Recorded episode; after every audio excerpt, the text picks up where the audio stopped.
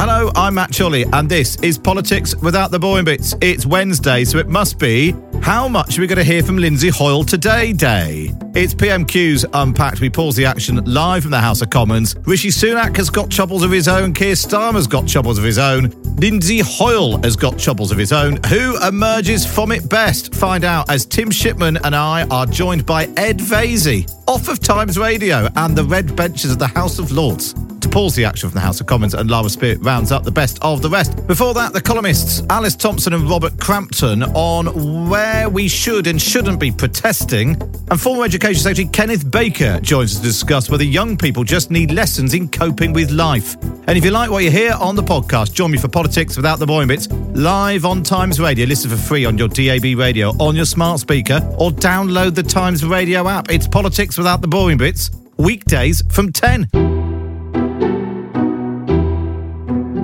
But first, on politics without the boring bits, we start with A major capital letters big news story. and GB News exclusively revealed that GB News presenter and Reform leader Richard Tice held secret talks with GB News presenter and suspended Tory MP Lee Anderson. Yes, GB News understands that the pair met for in-person talks on a Sunday lunchtime at a Holiday Inn at Junction 28 of the M1 in Derbyshire, right near South Normanton. Well, back in your box, GB News, we've got the exclusive. Times Radio has obtained exclusive recording of the conversation between Lee Anderson and Richard Tice held in the lobby of the Motorway Hotel. Oh, quick tip. You know the uh, breakfast buffet? Eat as much as you like, but from an 8 inch plate. See that? 12 inches. And the news keeps coming. A major capital letters big news story. Yeah, big, big news. It's the battery factory. The battery factory is happening. Tata uh, has confirmed it is going to build its £4 billion battery factory in Somerset, just outside Bridgwater, about 20 minutes from where I grew up. It's all anyone is talking about. 4,000 jobs in the region. It's great news. Great news for Somerset. Somerset on the map. Well, it's obviously always, always been on the map. That's how maps work. Uh, but uh, great news. The battery factory, four, four billion pounds on the battery factory down in Somerset. Exciting. I wonder how many times, the last time I said battery factory a lot, people got very cross, didn't they? So I won't do that. And finally, A major capital letters big news story. yeah, it all kicked off at the post office inquiry yesterday. MPs taking evidence from post office bosses. And the bosses being asked if they were running riot. This real sense they're untouchable and face no consequences. And at one point, Simon Recaldin, the Remediation Matters Director at the post office, told the committee of MPs uh, that no, he was, you know, he felt he was accountable. He was asked if he was untouchable. I can echo that, and I can tell you that I am challenged regularly, and I am very touchable, and I am very touchable, touch me. and I am very touchable. I wanna feel your body. I can echo that, and I can tell you that I am challenged regularly, and I am very touchable. So am I. Didn't seem too convinced there, mate. Mr. Touch me. Touch me now. And I am very touchable, Touch me. Touch me now. and I am very touchable, tell you that I am challenged regularly, and I am very touchable. The Columnists with Alibert, Alice Thomson, and Robert Crampton. And they're both here. Of course they are. Hello, Alice. Hello. Hello, Robert. Hello, Matt. Well, matching a game. I know you bet both. Do you, do, you, do you have like a WhatsApp group where you agree that your colours? Because No, it's just. we just it- take it very seriously. last week it was brown, week before was maroon. this week it's quite funereal black. It's just uh, telepathy. Is it? Yeah. You've been working together for so long. Yes. Like a sort of husband and wife magician couple in. Very yeah. similar. Yeah. Yeah. Touring the campsites. Yeah, Yeah. He cuts me in half sometimes. Although I think I'd be the lovely You assistant. hate each other, but you love magic. I'd be the lovely assistant, and uh, Alice, would, Alice, Alice would be Paul Daniels, I think. I'd like to see that. I can see that on the do it. cover of uh, the Times magazine. Yeah. we could start You your saw- show, couldn't sawing we? it- Yeah, you could. You could be We my could be warm saw- up. I think I'd be quite good being sawn in half, actually. Yeah, because people have asked me if I got uh, support. And I'm like, no, why would I share the. Yeah, it's a, it's Yeah. a lot of a palaver. It is about splitting the money. Uh, Yeah, so, well, uh, we'll come on. You don't want a posse. You got two hours of me. A posse. Yeah, yeah, you could go have a, go fully on tour. Yeah. we've only got quite a small car though, so we haven't got Right. We don't have much room for props. So your your your, So we can't be a yeah. pantomime horse. your guillotine will have to be yeah, or the- collapsible. The, knife throwing. Yeah. Yeah, you can't have one of those big. you know how they do that? Um, Wheels. Fact, they they punch the knife through the back. Do they? Yeah. You're going to get thrown out of the magic yeah. circle. Handle you- first. I saw a program on it. I think I saw Yeah. something on that once as well. Yeah, I think we should do it. Yeah. I don't mind having Fine. buckle on my head. If you can make it to Bristol, Bristol, eight o'clock, Friday night, you're on. This Friday. Yeah, the tour starts this weekend. I think I might have a prior engagement. Might you? Well, Yeah. uh, Swindon. Wait, do you want to come to Swindon? Oh, it's would love Saturday? if, Yeah. now that you meant now, now, if it's Swindon, yeah. I think we need a Love bit of a Swindon. warm up as well, don't Yeah, you? We yeah. might have to practice. Yeah, Yeah. yeah, we do. Do Hone your, st- do your stretches. Yeah, yeah. Bristol, Bristol, Swindon, Salford this weekend. Okay. It's happening. Anyway, ticketsmatchshorley.com. Right, let's go and talk about the news. Uh, James Yeah. Cleverly has told pro Palestinian demonstrators to stop their regular protests on Gaza because they've made their point. Uh, the director of, the uh, of uh, the Palestine Solidarity Campaign, Ben Jamal, spoke about this to Times Radio Breakfast. I think James Cleverly's uh, comments are, are not surprising because they're uh, indicative of the attitude that he uh, and the government in general take towards protest. They don't really understand its role as an important part of the democratic protest. They regard it as a hindrance, something that should should be suppressed, and that shows they really don't understand how change is brought What do we make of this? Because there was part of me that just thought the whole point of protest, I mean, aside from the issue, the whole point of protest is to be annoying and change people's minds. I agree 100% with Ben Jamal, I'm afraid. I don't agree with his cause. Uh, I've spoken uh, against it many times. Uh, but he's completely right. The idea that you have a current demonstration and then the Home Secretary says, well, thank you very much. You know, go about your business. It's absurd. We've heard you. We're Yeah. going to ignore you. It's absurd. They should know, Yeah. protest as much as they want. What do you think, Alice? Yeah, I mean, I think with James Cleverly, he doesn't know quite what to say, does he? Mm. There's almost nothing he can talk about. He can't talk about no-go areas. He can't talk about what's happening in Mm. the Tory party. But he can, you know, he's trying to talk about the protesters and sound moderate. But on the other hand, you know, that's what they're allowed to do. And, They- and I'm mm. surprised more protesters don't do it more often. They just don't keep going over and over again. Yeah. My worry is that the police are getting so exhausted by it. So we don't really have much police presence on the streets anyway. So the fact that they're only now seem to be doing protests and Um, looking after MPs is really worrying in some ways. One of the. Sorry, Matt, you were going to say. No, I was just going to say, so the full quote from James Cleverly in the interview with the Times uh, today, Matt Dathan's been travelling with James Cleverly, he's in uh, New York. He said, I think the organisers should recognise that they've made their point, they've made it loudly, and they're not adding to it by repeating themselves. That sounds like a head teacher, doesn't it? Yeah. You're misbehaving. Yeah, They're like, yeah. Okay, the You've done, sixth your, form. you've, done, yes. you've done your sit-in in the canteen, but we're not changing the uniform rules. Yeah, it's also very complacent because, I mean, rightly or wrongly, people feel very strongly about this issue. Uh, so why shouldn't they? They can protest every day of the week if they want to. I mean, I think I suppose that the issue he's also making is about the police, the cost of the of policing them, and the part of the, of the demonstrations, and, part, and the reason for that that they're so heavily policed is that they are, uh, whilst largely peaceful, potentially violent.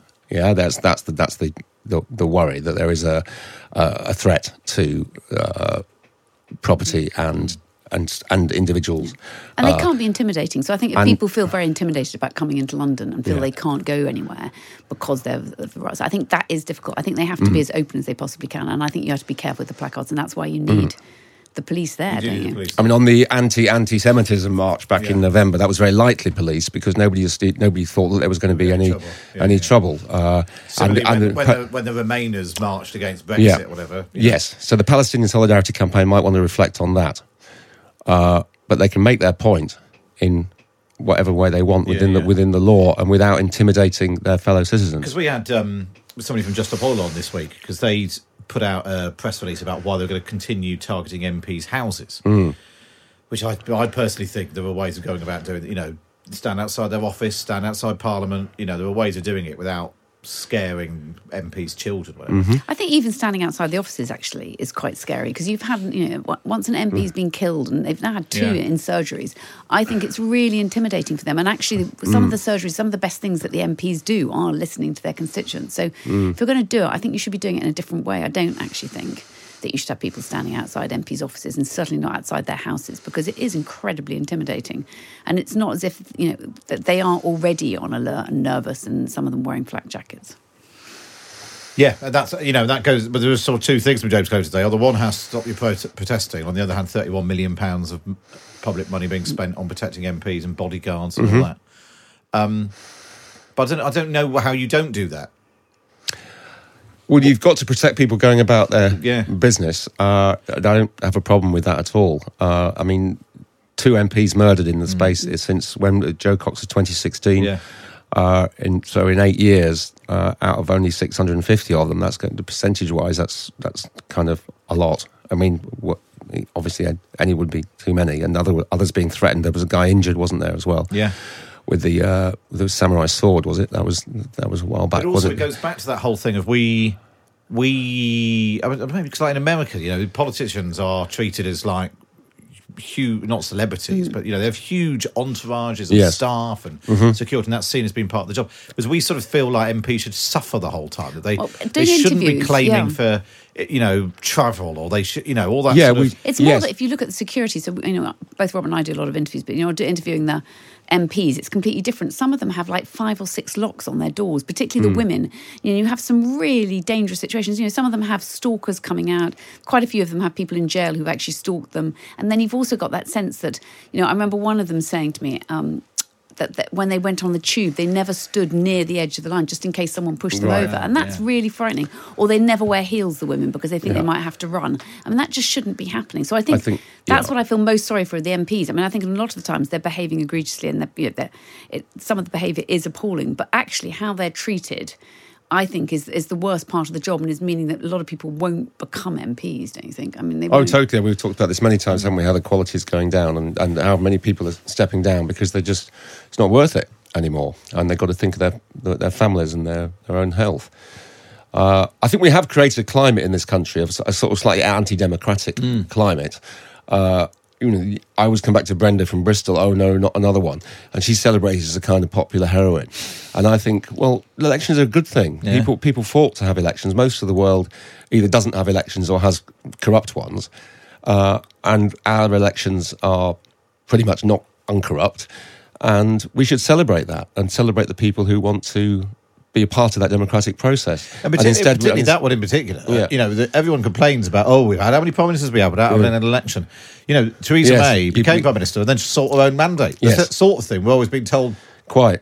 We'd it's quite like to have that. Yeah, and we moan and moan and moan and moan, and then 30% of people turn out in local elections, or even in a massive by election that we were all talking about last week. It was 38% turnout. Yeah. So, you know, that's two out of every three voters, pretty much, not bothering to vote. But I bet they're all having a moan. Yeah. Uh, Yeah, so- and they all do online as well. So I think that's the problem for MPs is you're constantly having this bombardment online, and then if offline Mm. as well, you're nervous and you're worried.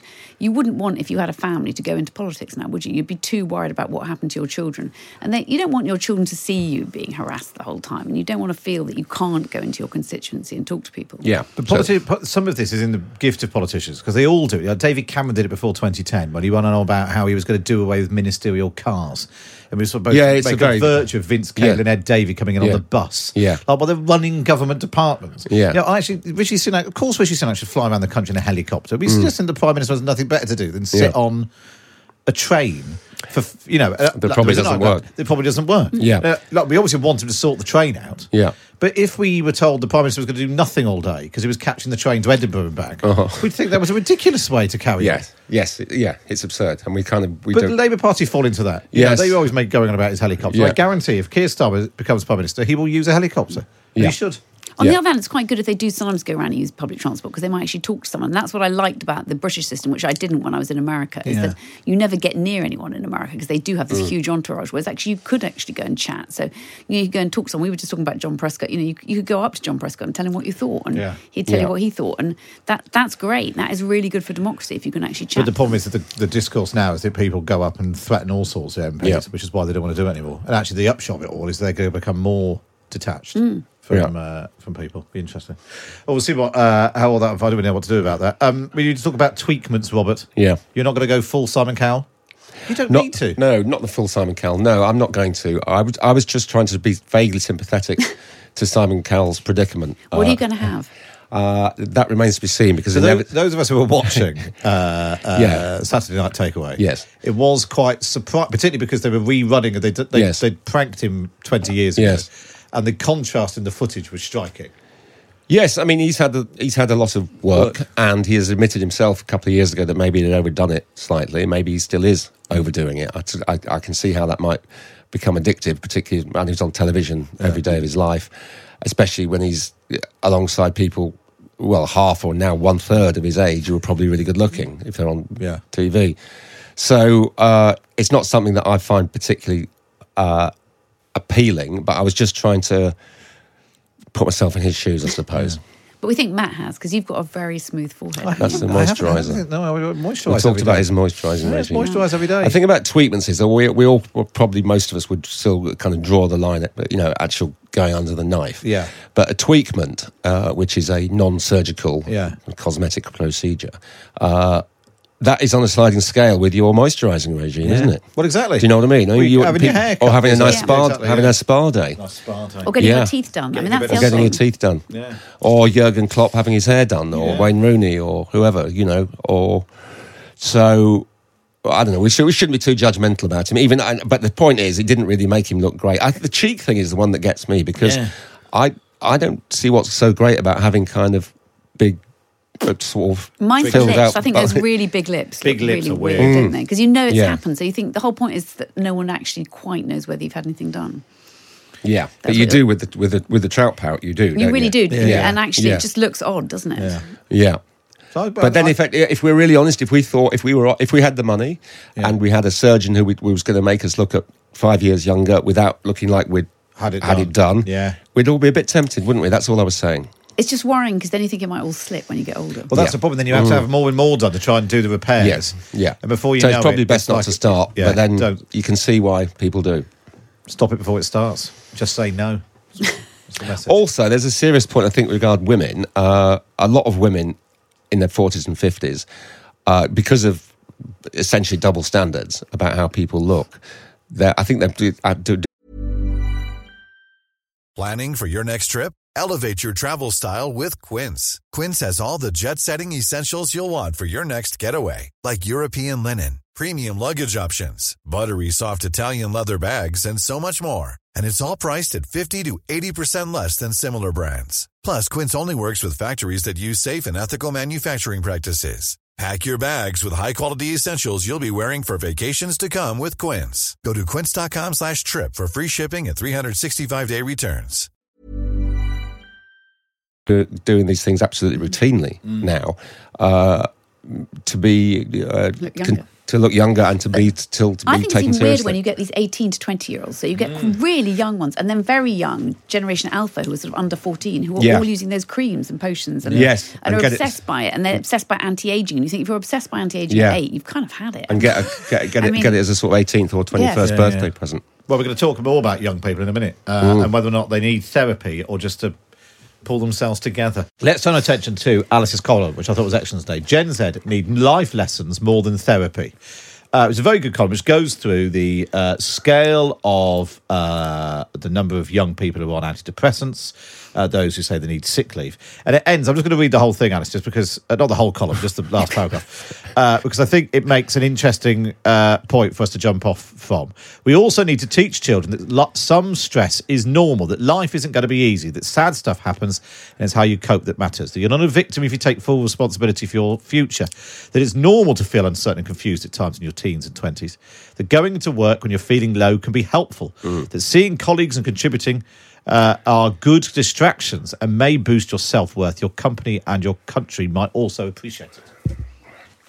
Well, the problem is that you don't want to say don't have any therapy and they're all just whinging too much. But on the other hand, with you know, you look at the that generation and a lot of them are having therapy and you just wonder whether they all need it. And what tipped me was there's a very good new book that's come out called Bad Therapy by Abigail Shrier. And she has done a lot of research in America where over 40% of children now have a therapist. And it's actually made them less happy. I mean, they're mm. even less happy than our children are.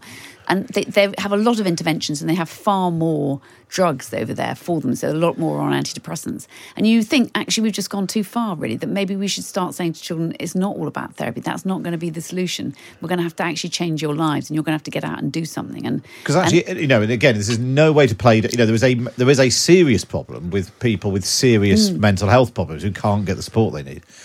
But also, part of the beauty of being children is that th- something's a massive drama and it's forgotten about the next day. There's the whole point is you sort of move on and Yeah. you're, you know, you're quite easily distracted by school or college Yeah. or whatever, friends, and you don't not then- wallowing. And you don't, yeah, per, uh, pick, pick the scab, as it were. Yeah. you, uh, and you also do need to know it's it. going to be quite difficult, don't you? So that actually, when you leave uni or you leave school, or, Mhm.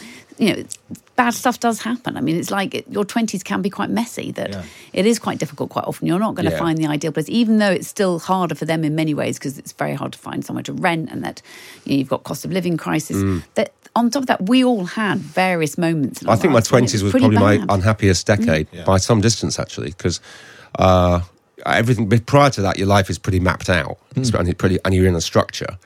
Uh, I mean, if you go to college, you're in a structure until you're 21, 22, and then suddenly you're not. And Uh, that uncertainty is yeah. enough to sort of Mm. discombobulate. Tell you what, let's bring in uh, Kenneth Baker, Lord Baker, former Education Secretary from 1986 to 1989. Good morning.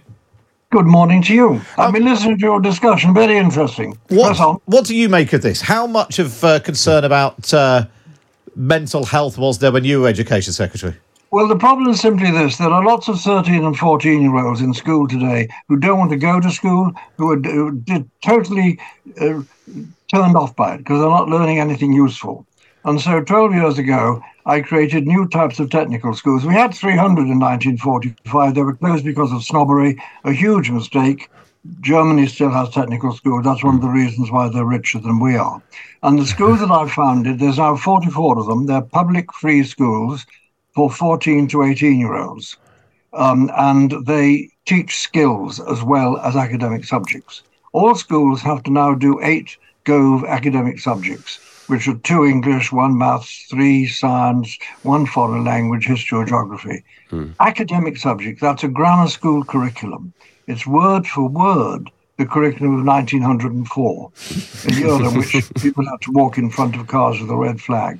And I discovered that this was no good at all for most schools, and therefore I've created technical schools for 14 to 18 year old. We've got 44 with 20,000 students, and we give them skills. And are the- do, we have do you think some they're of the best- happier? Are they and happier we as a have some of the best destination because we take children at 14, some of whom have got quite a lot of mental problems actually, because they don't want to go to school. But in our curriculum, for two days of the week, they're working in a workshop or in a computer design room or visiting a business. They're learning with their hands as well as their brains. And as a result, we have astonishing results. A quarter of our students become advanced apprentices at 18. Do you know how much an advanced apprentice get paid? They're paid at 20,000 car, pa- pa- pounds a year by the car companies. The Navy will pay 35,000 pounds a year for someone who has one A level and a technical qualification. And we produce a lot of those. A quarter of our students become apprentices And so to- uh, compared, to only, compared to only 3% in schools. Kenneth, can I just ask, do, do you think it's about actually people finding their, the, the thing that they enjoy in life? You, you know, a life worth, a sense of life satisfaction?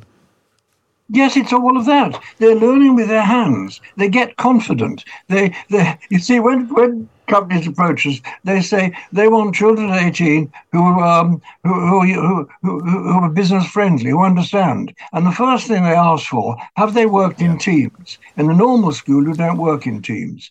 In my schools, my colleges, there are teams all the time of five Yeah. working on a project which has been provided by a local company. Alice Thomson and Robert Crampton there. And of course, you can read them in the Times every week with your subscription. Find it at thetimes.co.uk. Up next is PMQ's Unpacked.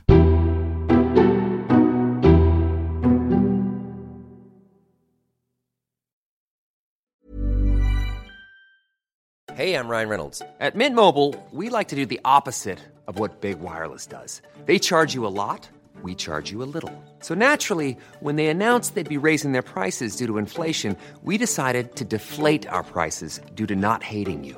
That's right. We're cutting the price of Mint Unlimited from $30 a month to just $15 a month. Give it a try at mintmobile.com slash switch. $45 upfront for three months plus taxes and fees. Promo rate for new customers for limited time. Unlimited more than 40 gigabytes per month. Slows. Full terms at mintmobile.com. When you make decisions for your company, you look for the no brainers. If you have a lot of mailing to do, stamps.com is the ultimate no brainer. Use the stamps.com mobile app to mail everything you need to keep your business running with up to 89% off USPS and UPS. Make the same no brainer decision as over 1 million other businesses with stamps.com. Use code PROGRAM for a special offer. That's stamps.com code PROGRAM.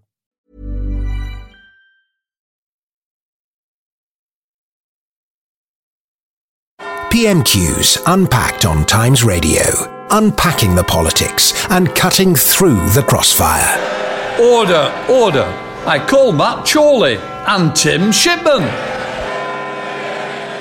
Ah, Tim Shipman's here. Now, Tim, this time last week, it was a bit dull, and then it all kicked off just as we'd finished. Yes, I mean, well, I'm predicting. I, I, mean, if we, if you want predictions, I think they're pretty much the same as what we thought might have happened last week. We've got the Rochdale by-election this week. We've got Lee Anderson kicking off all over the shop. We've got a budget coming up.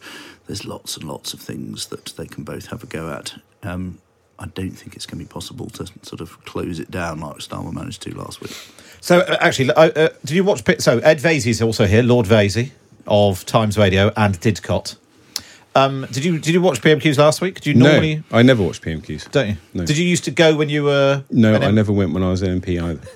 Did you ever ask a question at PMQs? Yes, of course. So, how did you ask a question if you weren't there?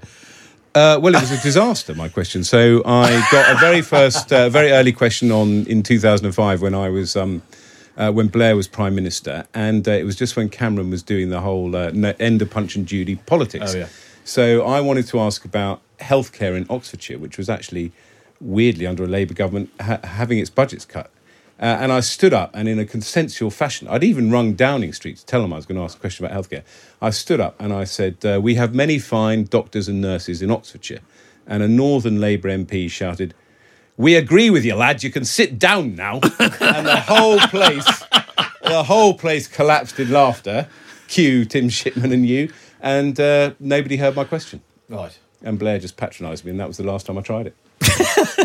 Well, and therein lies the danger. And I used to go backlash question. to uh, David Cameron's PMQ's prep to begin with, and uh, I completely missed the point of it because I just sort of sat there silently because obviously Michael Gove dominated the whole proceedings.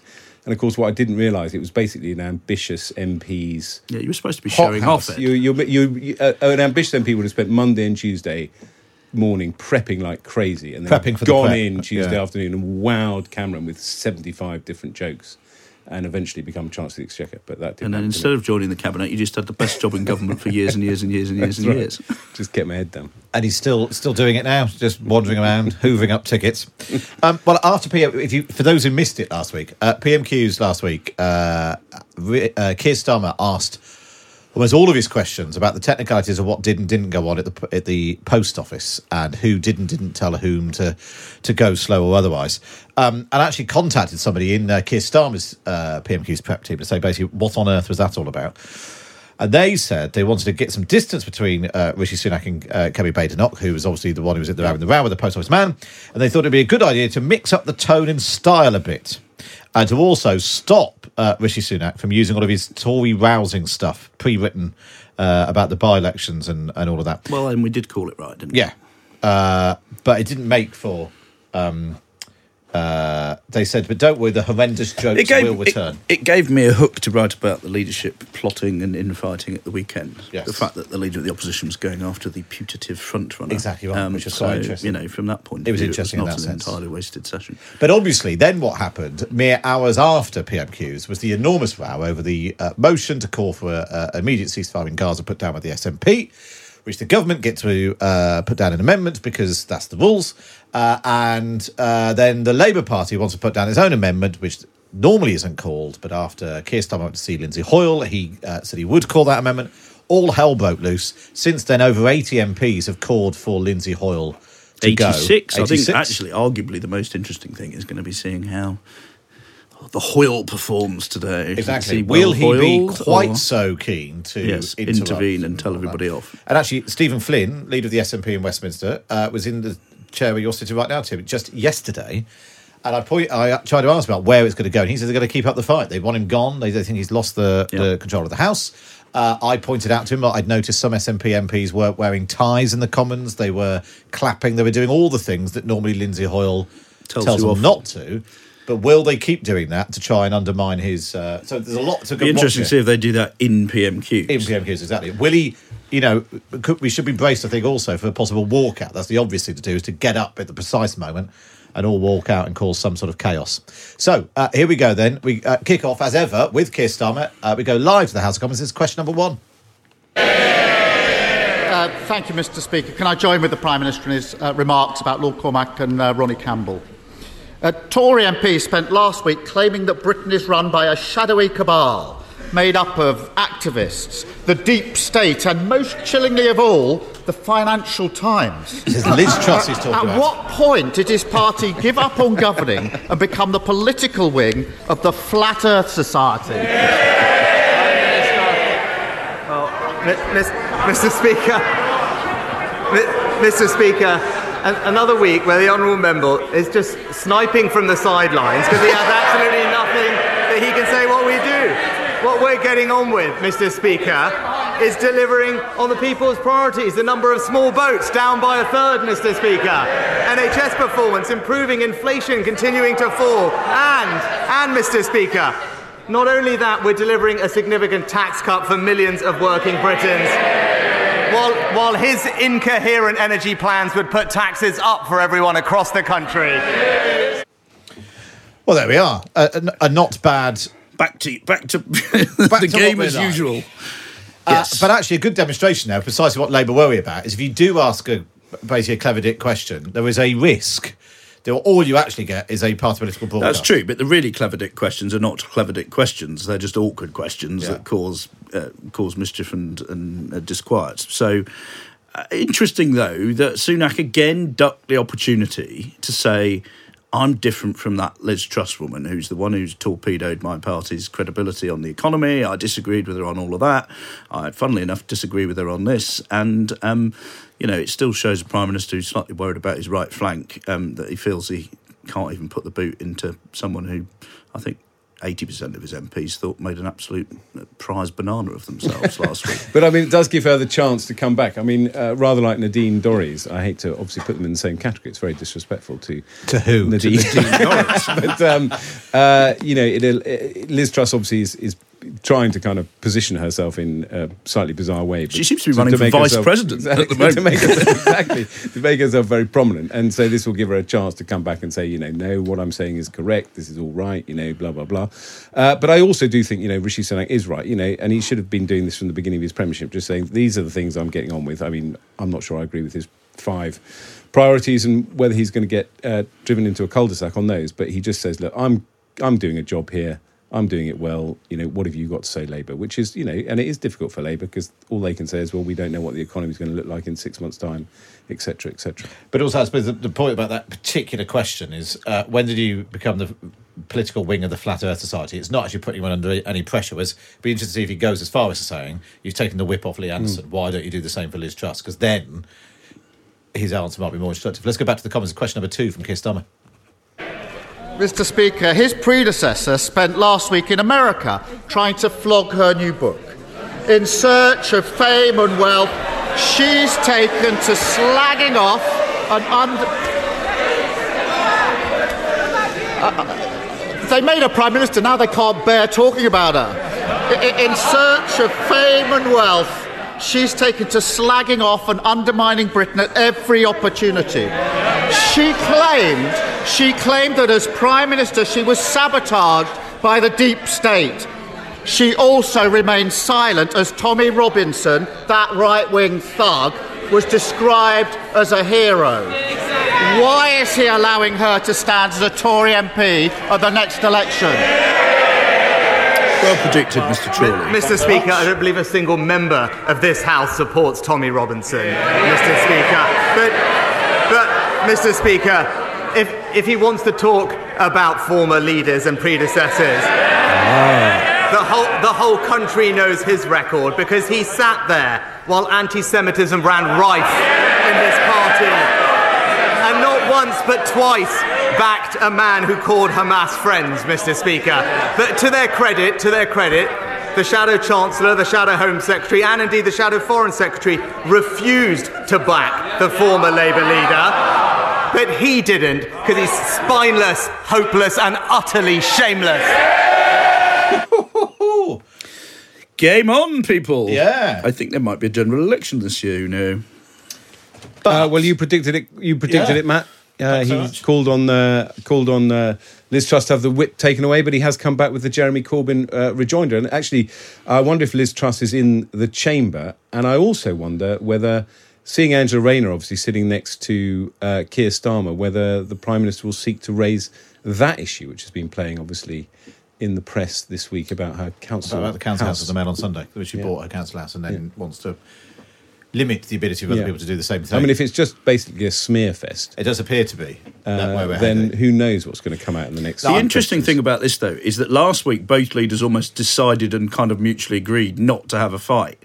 This week, they kind of both know they've got problems behind them. Um, but Sunak's gone for anti-Semitism, knowing that Starmer's going to come back about Islamophobia and, and, I presumably will come back and say, "I kicked him out of my party." Yes. All you've Why won't you do the same? Suspended the whip. Yeah. You know. Um, but yeah, they both seem to want to have a proper dust up. So I mean, obviously there'll be people out there who will say this is another regrettable example of more heat than light, and others will say they're glad they tuned in again this week. Well, let us know what you think. Oh triple three double oh three two three five three is the WhatsApp, or you can uh, you can join the uh, the comments, the chat on the uh, on the YouTube channel. Uh, let's go, as Greg says. At least Starmer had the bottle to kick Corbyn out. Uh, Tom says, "Is attacking a former party leader such a smart move?" Well, let's go back to the comments. I think question three from Keir Starmer.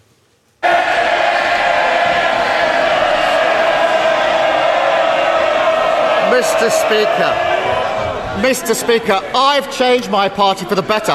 He is being changed by his party. The reason he's letting her stand is because he's too weak to do anything about it. It's the story of his leadership. When they refuse to accept any blame for the ruin of the last 14 years, you do wonder who they think has been running the country all this time. Thankfully, the former Prime Minister's on hand again to help. It turns out it's all the fault of the media, the corporate world, and bizarrely, the President of the United States. Winston Churchill once said, The price of greatness is responsibility. Now, I don't think the British public are expecting greatness from this Prime Minister, just a bit of accountability. So, doesn't think it would be great if just for once the Tories actually took some responsibility. Mr. Speaker, he talks about leadership, he talks about change, but when I learnt of something that I didn't agree with, I suspended one of my MPs straight away. But when he, but Mr. Speaker, but Mr. Speaker, when he learned, when he learned of vile anti-Semitic remarks made by a Labour candidate, what did he do, Mr. Speaker? He instructed his team to defend him. He sent, he sent a shadow cabinet minister to campaign for him, and he personally backed him for days. And that's the difference between us. I act on my principles, he hasn't got any. Wow. Yeah, well, it's you know it's punchy stuff, and look, uh, the Tories can read the focus groups and the, and the and the, the sort of intimate polling as well as anybody, and they know people are still not convinced by Starmer. People still don't know what Starmer stands for, and the, the concern about Starmer is that you know he keeps changing his mind, and does he have any of these principles? Uh, I mean, passing the, the Prime Minister's answer a little bit there, um, saying that he suspended Lee Anderson uh, Yes. immediately is a little bit generous because there was a quote from Tory Central Office uh, effectively backing him uh, prior to uh, uh, the decision to suspend him. Um, uh, but, you know, he's right. Um, Starmer took 48 hours to get rid of his uh, candidate in Rochdale, um, and we'll see the outcome of that on Thursday. I mean, we should. I mean, it, the implication is Lee Anderson said something he disagreed with. I suspended him immediately. The implication is that he doesn't disagree with Liz Truss. If you follow the the, the the the logic of that, if someone says something which I think is unacceptable, I would draw the whip immediately. He's therefore Yes, well, maybe this is Chorley prediction time again. Maybe if Keir Starmer is fast on his feet, he'll come back with exactly that point, saying, "Well, you've suspended Lee Anderson because you disagreed with him, but you haven't suspended Liz Truss. Do you agree with her then?" But then it becomes a bit torturous for the for the viewer unless you're completely sort of a Westminster Village aficionado. I think It's Sunak probably thinks what about Lee Anderson said was sort of wrong and dangerous, and what Liz Truss has said is just stupid and doesn't require him to have an opinion on it.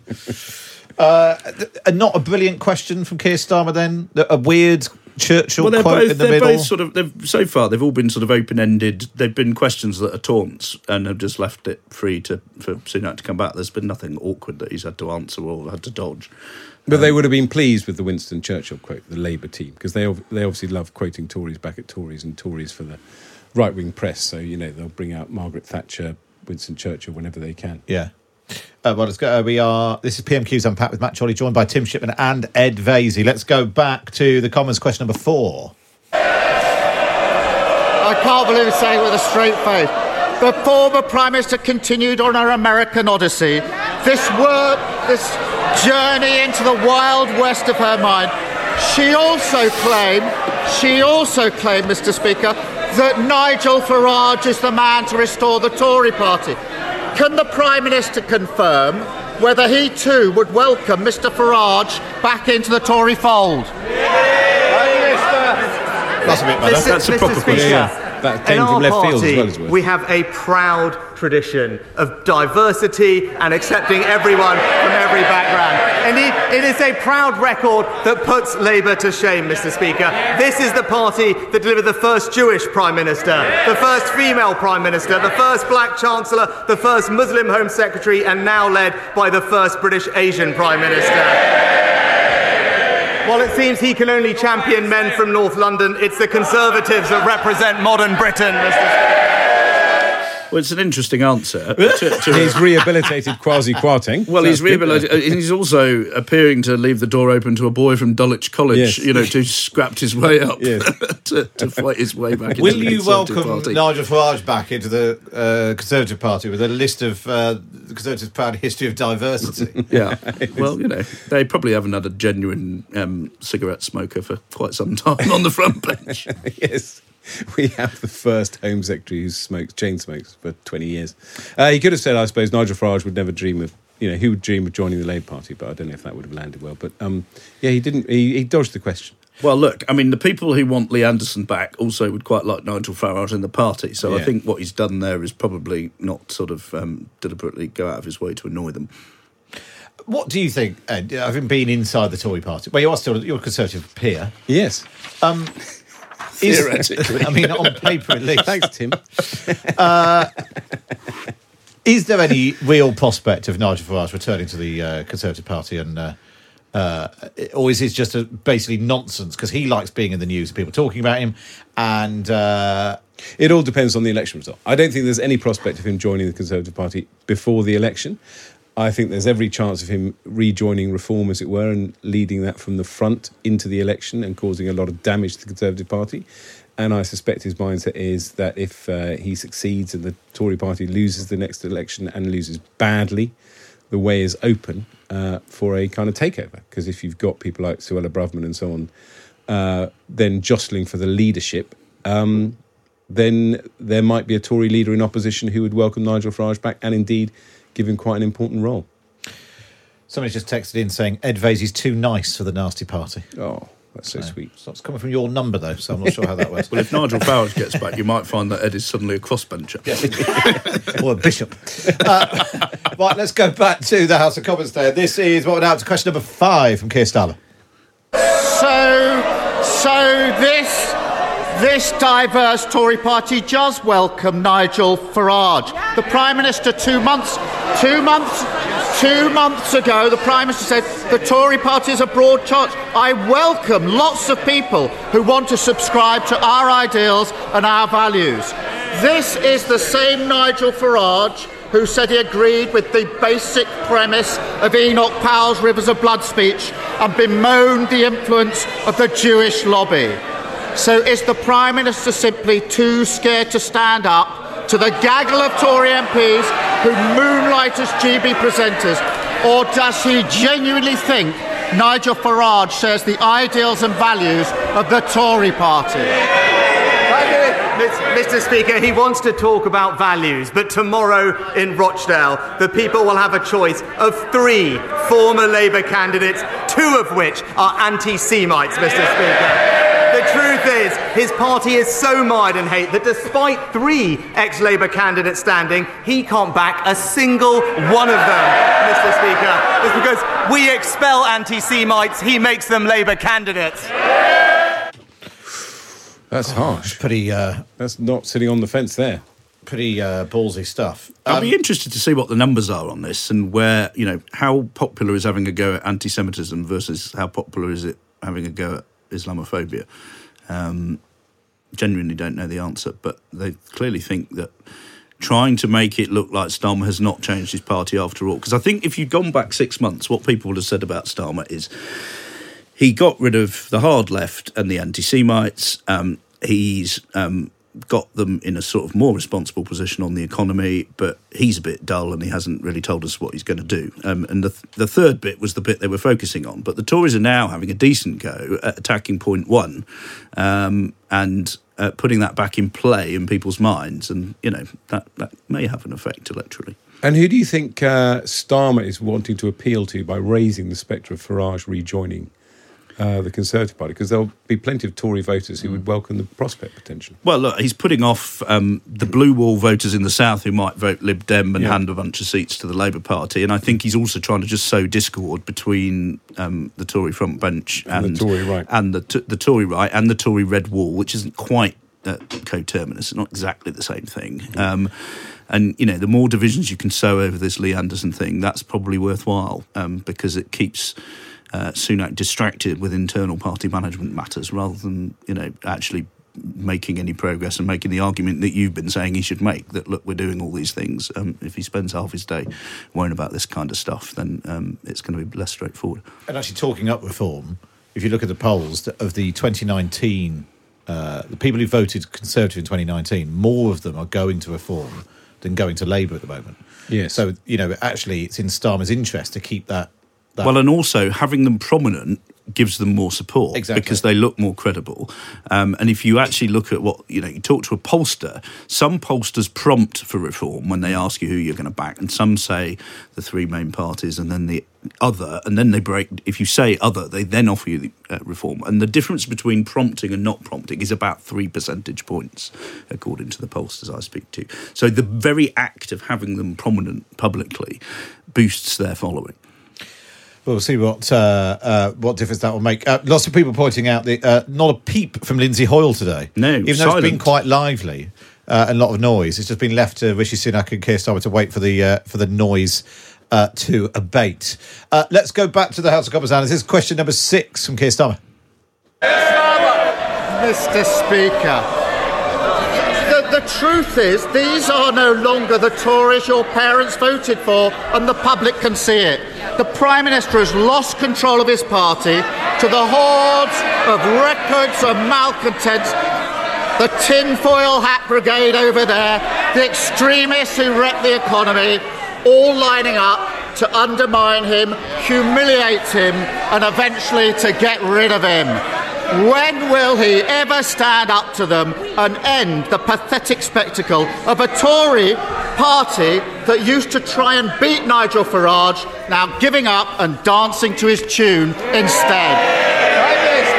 Mr. Speaker, Mr. Speaker, utterly shameless from someone who stood by while anti Semitism ran rife in his party, oversaw the appalling situation in Rochdale, and twice backed the member for Islington North. And in the last few homes, Mr. Speaker, last few weeks, we've seen members of Parliament's homes surrounded. Their events disrupted, council meetings threatened, and just last week we saw the very rules that govern this place abused because of intimidation, Mr. Speaker. While That's he might, at, while uh, he the might, himself. Mr. Speaker, while he might want to bend to mob rule, we will face down the extremists and stand up for British values. Well, that's very interesting as well, isn't it? Because that's almost saying more politely what Lee Anderson said very impolitely. So he's trying to there's a bit of there's a bit of Johnsonism creeping in here. He's There's a bit of cake put, and eat uh, it. from Starmer in the same box as the Islamic extremists and saying that Starmer somehow takes some responsibility for the intimidation uh, of MPs. And I'm not sure the whole Starmer attack worked because it was slightly all over the place. I mean, it was a series of attacks on Tory uh, divisions, but there was no kind of narrative or cumulative, you know, crescendo to this point. I mean, he tried, but because we'd darted around with Liz Truss and Lee Anderson, I would have probably focused more on uh, Lee Anderson myself. Really? Yeah, I think so. I think it's more it's more of a live issue because, as Tim said earlier, it's kind of Lee Anderson was a kind of serious. Uh, a serious kind of political intervention, Hmm. which causes all sorts of uh, problems, whereas Liz Truss is just slightly away with the bit of fairies. comic That's light how, relief, that's isn't how it, the really? public view.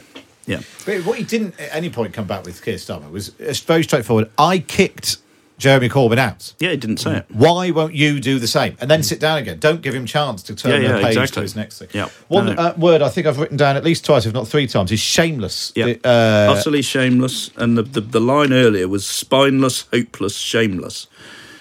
You know, I mean, it, obviously it's new- obviously punchy rhetoric, but I suspect that that is a word that various members of the public have used in focus groups, groups, and they've that's what I thought, well, we're going to keep throwing that back at him. Um, He's only and that Rishi is Sunak his weakness, only ever you know. used the word shameless once. In December last year, he uh, um, accused someone of sh- typical shameless opportunism. Uh, that was talking about Keir Starmer, but that was just before Christmas. That's Um, a brilliant piece of research. It's like being on the radio with two football pundits. I mean, Well, you're like one of those commentators who say, you know, the the purpose of this last time Manchester United scored from that particular position at that minute was in 1953. It's only You've got it all before we can start drawing on It's absolutely go, "Look at uh, brilliant. But I suspect also, by the way, that the Prime Minister believes it. I suspect if you were privately in the room with him preparing for PMQs, he would be saying, this is ridiculous. You know, I've got problems, but for Starmer to go on this when he backed Jeremy Corbyn twice to be Prime Minister and then to stand up straight faced and say uh, that somehow uh, my party tolerates Islamophobia because of Lee Anderson's remarks, it's shameless. He probably does believe that. Yeah, I think he probably does. And interestingly, when when Johnson and then Sunak started using the sort of Corbyn line, because the narrative was that Starmer had basically dealt with this stuff, it didn't really land. And I think you and I felt Hmm. it was a bit daft and a bit retro. And um, it feels to me like it's got legitimate fresh life purchase, now. Yeah, yeah, yeah. Um, and it was interesting what he was doing, what Rishi Sunak did by peeling off Rachel Reeves, the Shadow Chancellor. Uh, David Lammy. David Lammy, Shadow Foreign Secretary. Th- those people, you know, Cooper. Cooper, Yeah, Shadow, Home Secretary, who refused to serve under Jeremy Corbyn and were very publicly critical of him. Yeah.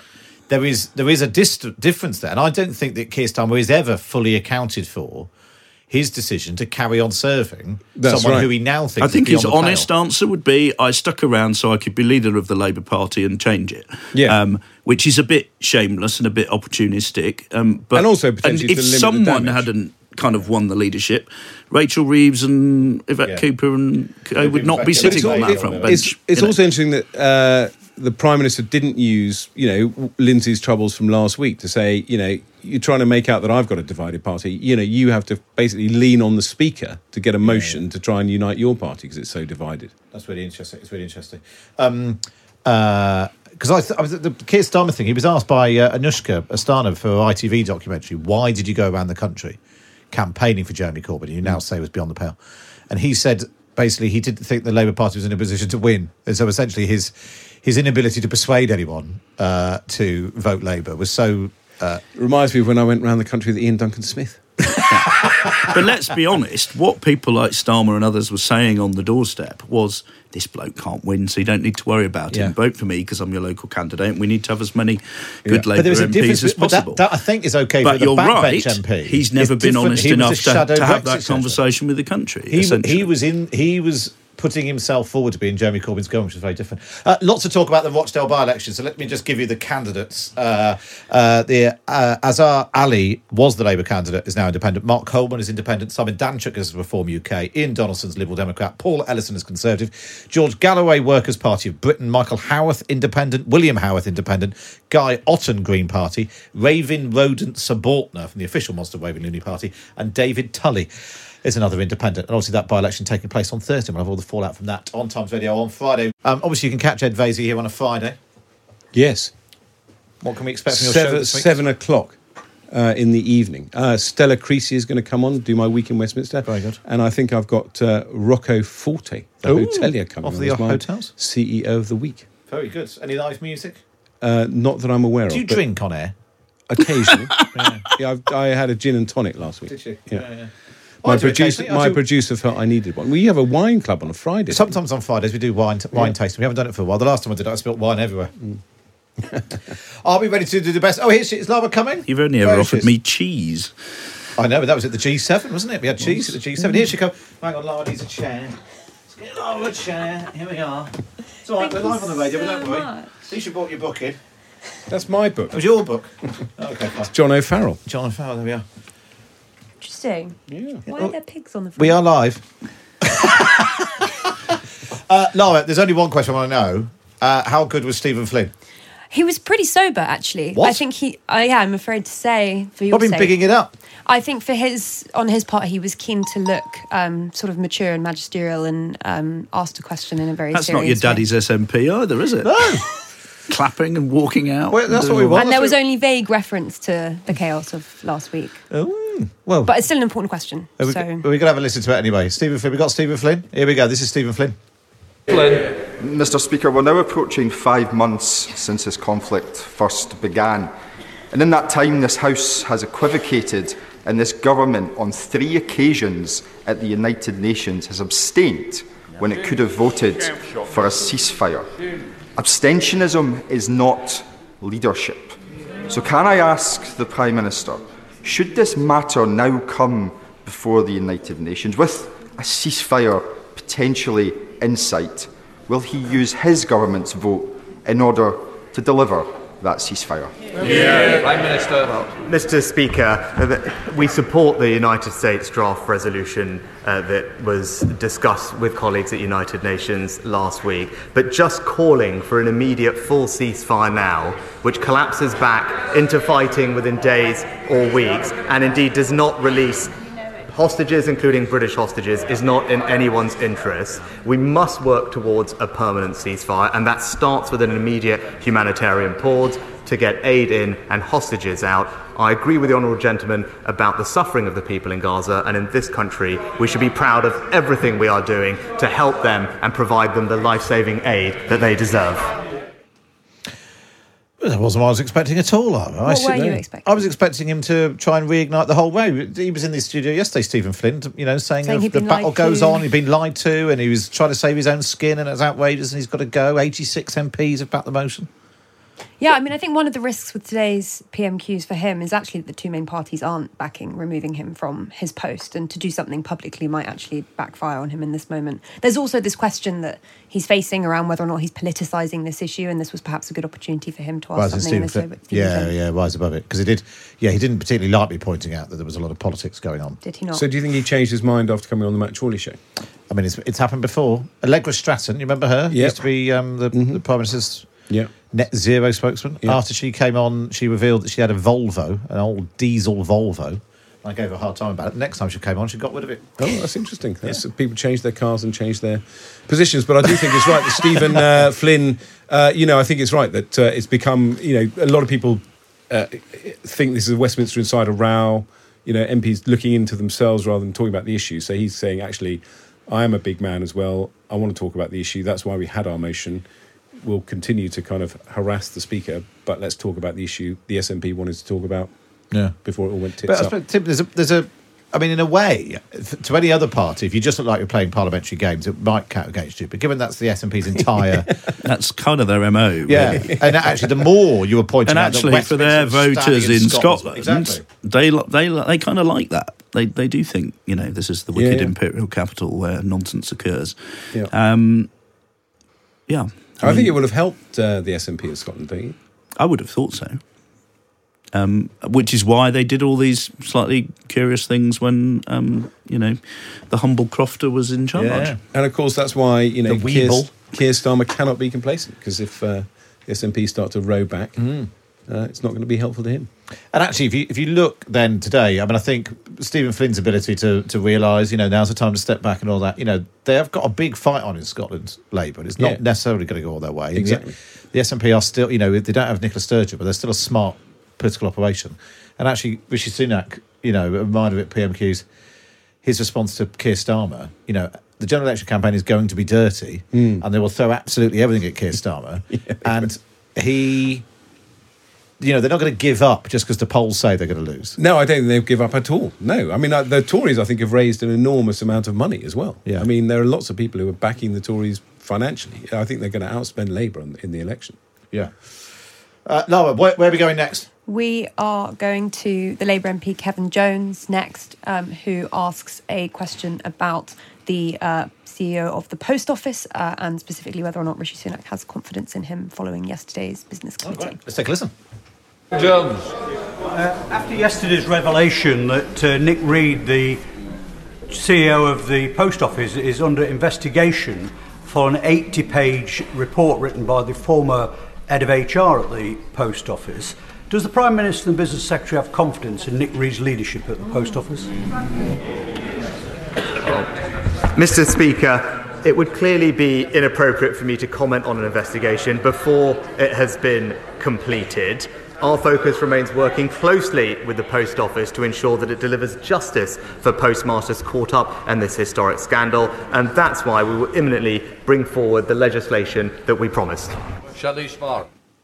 It was a uh, it was a pretty extraordinary moment yesterday that that committee hearing, Tim. Yeah, and that was a very non-committal answer. Yeah. I mean, uh, but it was like the sort of centrally, it was non-committally non-committal because you can give a non-committal answer where you sort of hint that we're basically we're on their side or basically we're not on their side, and that was very much a kind of don't don't drag me into this this one, son, which suggests that they think it's awkward.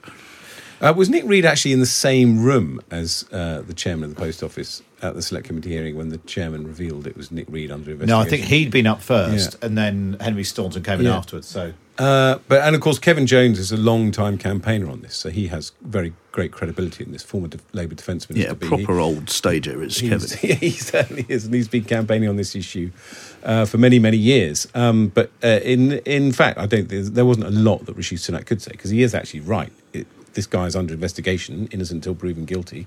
Can't say I, I think this guy should go when he may, he may be innocent.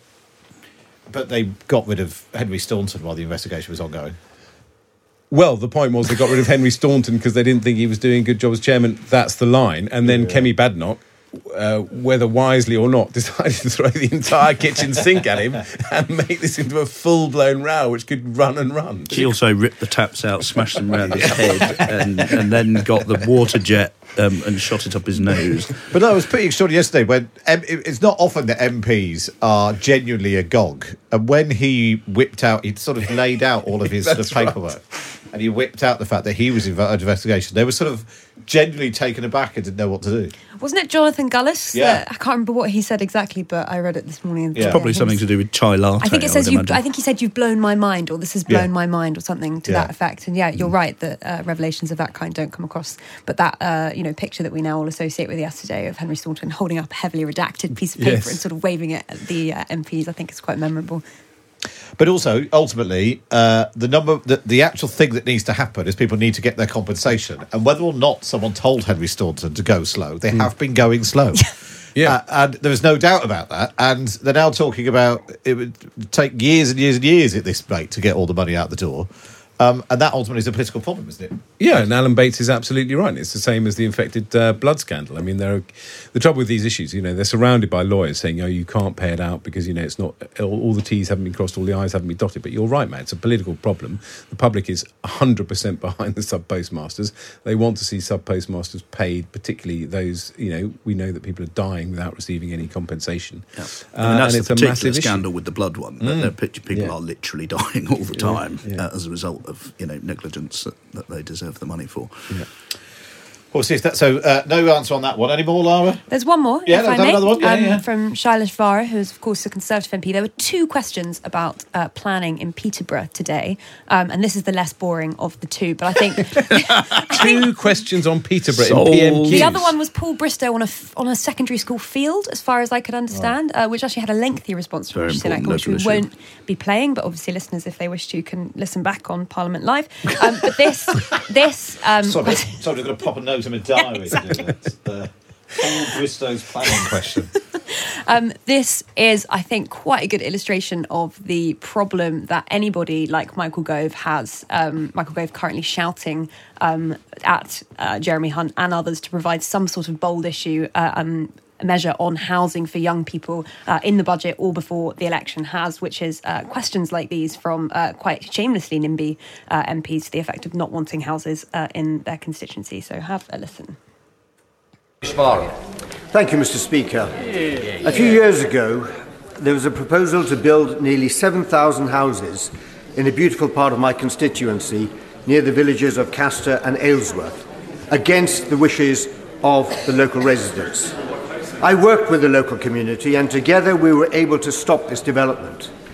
However, efforts are now being made to include this land in a revised Peterborough local plan. Would the Prime Minister agree with me that it is very important that the voice of the local community is heard and that it is unacceptable that developments can take place in this circuitous way, especially when there is other more suitable land available in and around the city of Peterborough? my, right, my right honourable friend raises an important issue, and he's right that the local community should always have their voice heard.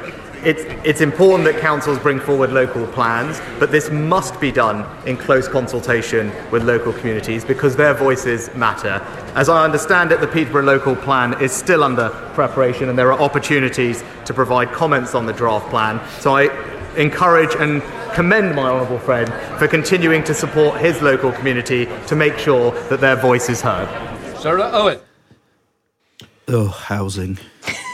Well, Do you know what I this is where I become Stalinist. Build the homes. We Do you need know the what I actually homes. started thinking then? My mind slightly drifted, and uh, the, the two men sitting behind Rishi Sunak have got the, seem to have the same tie on. Oh, I, don't, I don't know if it's a is it a Can we military go back? thing? I was get too busy getting angry about house building. Yeah, thanks so much, Matt, for caring so deeply about Well, obviously, people yeah. getting on Uh, The it's people of easy Peterborough to are mock. always my thoughts. Easy Now- to mock Charlotte Farah. That is textbook. Textbook. You're Textbook fighting your seat. Uh, I stopped the planning development. That's in the that's in the question. I stopped the planning development. Local residents don't want it. I'm with my local residents. There are other places in Peterborough translation, other constituencies Yeah. where this housing could Maybe go. Paul Bristow's. Thanks very much. There's a lovely- Uh, on Paul Bristow's playing field, for example. You Yeah, get yeah. at least half the houses. But this is is there will there ever be a tipping point where Tory MPs might accept some housing in their constituency? No. No. I mean, there are no votes in supporting housing development. There are only votes in opposing. Which is why we don't build enough houses. Correct. Just so you know. This is why you need planning reform. That's why you need planning. For, Yes, which, you which- do, which- you which do need, tried. you need to get you need to take local councils out of planning, and you need to impose uh, housing uh, on areas because no. Well, according to the no Prime Minister, local- we need to make sure that local voices are heard. yes, well, unfortunately, when local voices are heard, they all say no. Silence the local voices. Yeah. We need Local- national five-year plans. It's We very did have- straightforward. we did have, didn't we? They We did have a Rishi Sunak drop Yes, them. yes, he did. Yeah. Yeah. Yeah. So well, they obviously- weren't being hit either. Um, and Labour never hits them either. I mean, this, this is the whole thing. It's, this is one of the great, you know. I mean, we built HS2 about 40 years after we should have done. Mm. Yeah. Or not, as Or not, Yeah. as the case may be. Housing and building a third runway, he, these are dramatic, colossal, Yeah. collective failures of the entire political class. It's absolutely pathetic. And for Mm. someone who's been covering it for 20 years, I'm more cynical about house building than any other subject. well, I think you know Rishi Sunak has put a planning bar- barrister into the House of Lords. A planning barrister into the House of Lords. Who's that? Uh, Charles Banner, I'm not sure any, any good comes of putting barristers in the House of Or Lords. indeed to be anyone. Old friend of his. Oh, yeah, they were spotted at the cricket together, That's I think. right. we saw. There we are. Very nice. I teed it up, but they completely failed to hit the ball. It was pathetic. Two of the, two of the foremost political brains in British journalism Well, completely missed the point. we've Let me lighten the mood briefly, though. Come on. Prince Harry has lost his case against Yeah. the Home Office, and James Oh. Heale of The Spectator has done a really fine tweet. Said, Commiserations to Prince Harry on becoming the only person to ever launch an unsuccessful legal challenge against the Home Office. Very good. that is very good. Very good. Uh, Domen, Domen's been in touch. Dominic. Oh yes, Dominic. He so there are there are core texters to Yeah. Times Radio, and they deserve special awards. And they do they ever sleep? Because I do a Friday evening show. Dominic texts me. Yeah. Matt's lunchtime show. When I do Mariella's show, if I stand in, Dominic texts. I mean, they're on it.